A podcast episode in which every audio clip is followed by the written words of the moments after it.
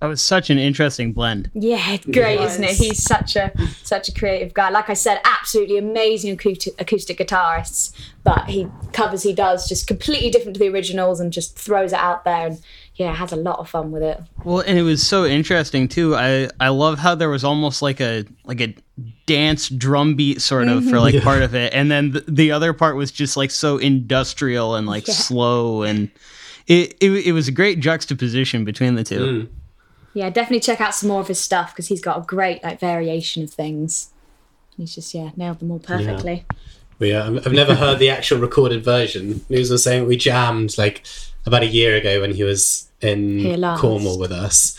Um, we, we all played at this little open mic night thing, like the Cover of acoustic- this yeah. song. and uh, yeah, I've never heard it in that form before, so it's, it's, it's odd hearing it. Um, it was the- awesome, but yeah, with, with the bass. loads of energy and electronic drums and stuff. Yeah. Well, and I also just love the like sort of distorted vocals that that they had, but then the like really pristine sounding flute like right after it, like it, it creates that great like uh you know the sort of yin yang like opposites sort of sort of stuff. It sounds really really neat. Yeah, man, no, it really does. Well, Harry, what are you going to bring to the table, huh? Yeah, go for the next song.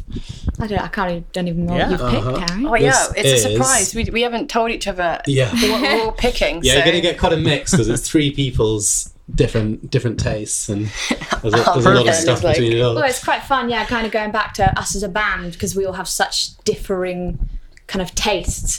It means it's, it's really fun when we kind of bring together a song at the end of the day. Like it, it's, it, it could be anything, but Really kind could of be dragging it between us, it, it, it becomes like what genre do we fall meld. into? because we love so many different types of music. Um, that's Yeah. So this is uh, it's called Once Again by uh, Stan Getz. Um, Ah, I didn't who know I've just been Good. introduced to is this like old like jazz great saxophonist. Um, Okay. And yeah, so my step grandmother just randomly out of the blue sent me a link on Facebook, which uh, one of the songs is by him and one by s- someone else, and I absolutely love it. Um, really, really cool. So I'll I'll play it now, and we can chat later. All right.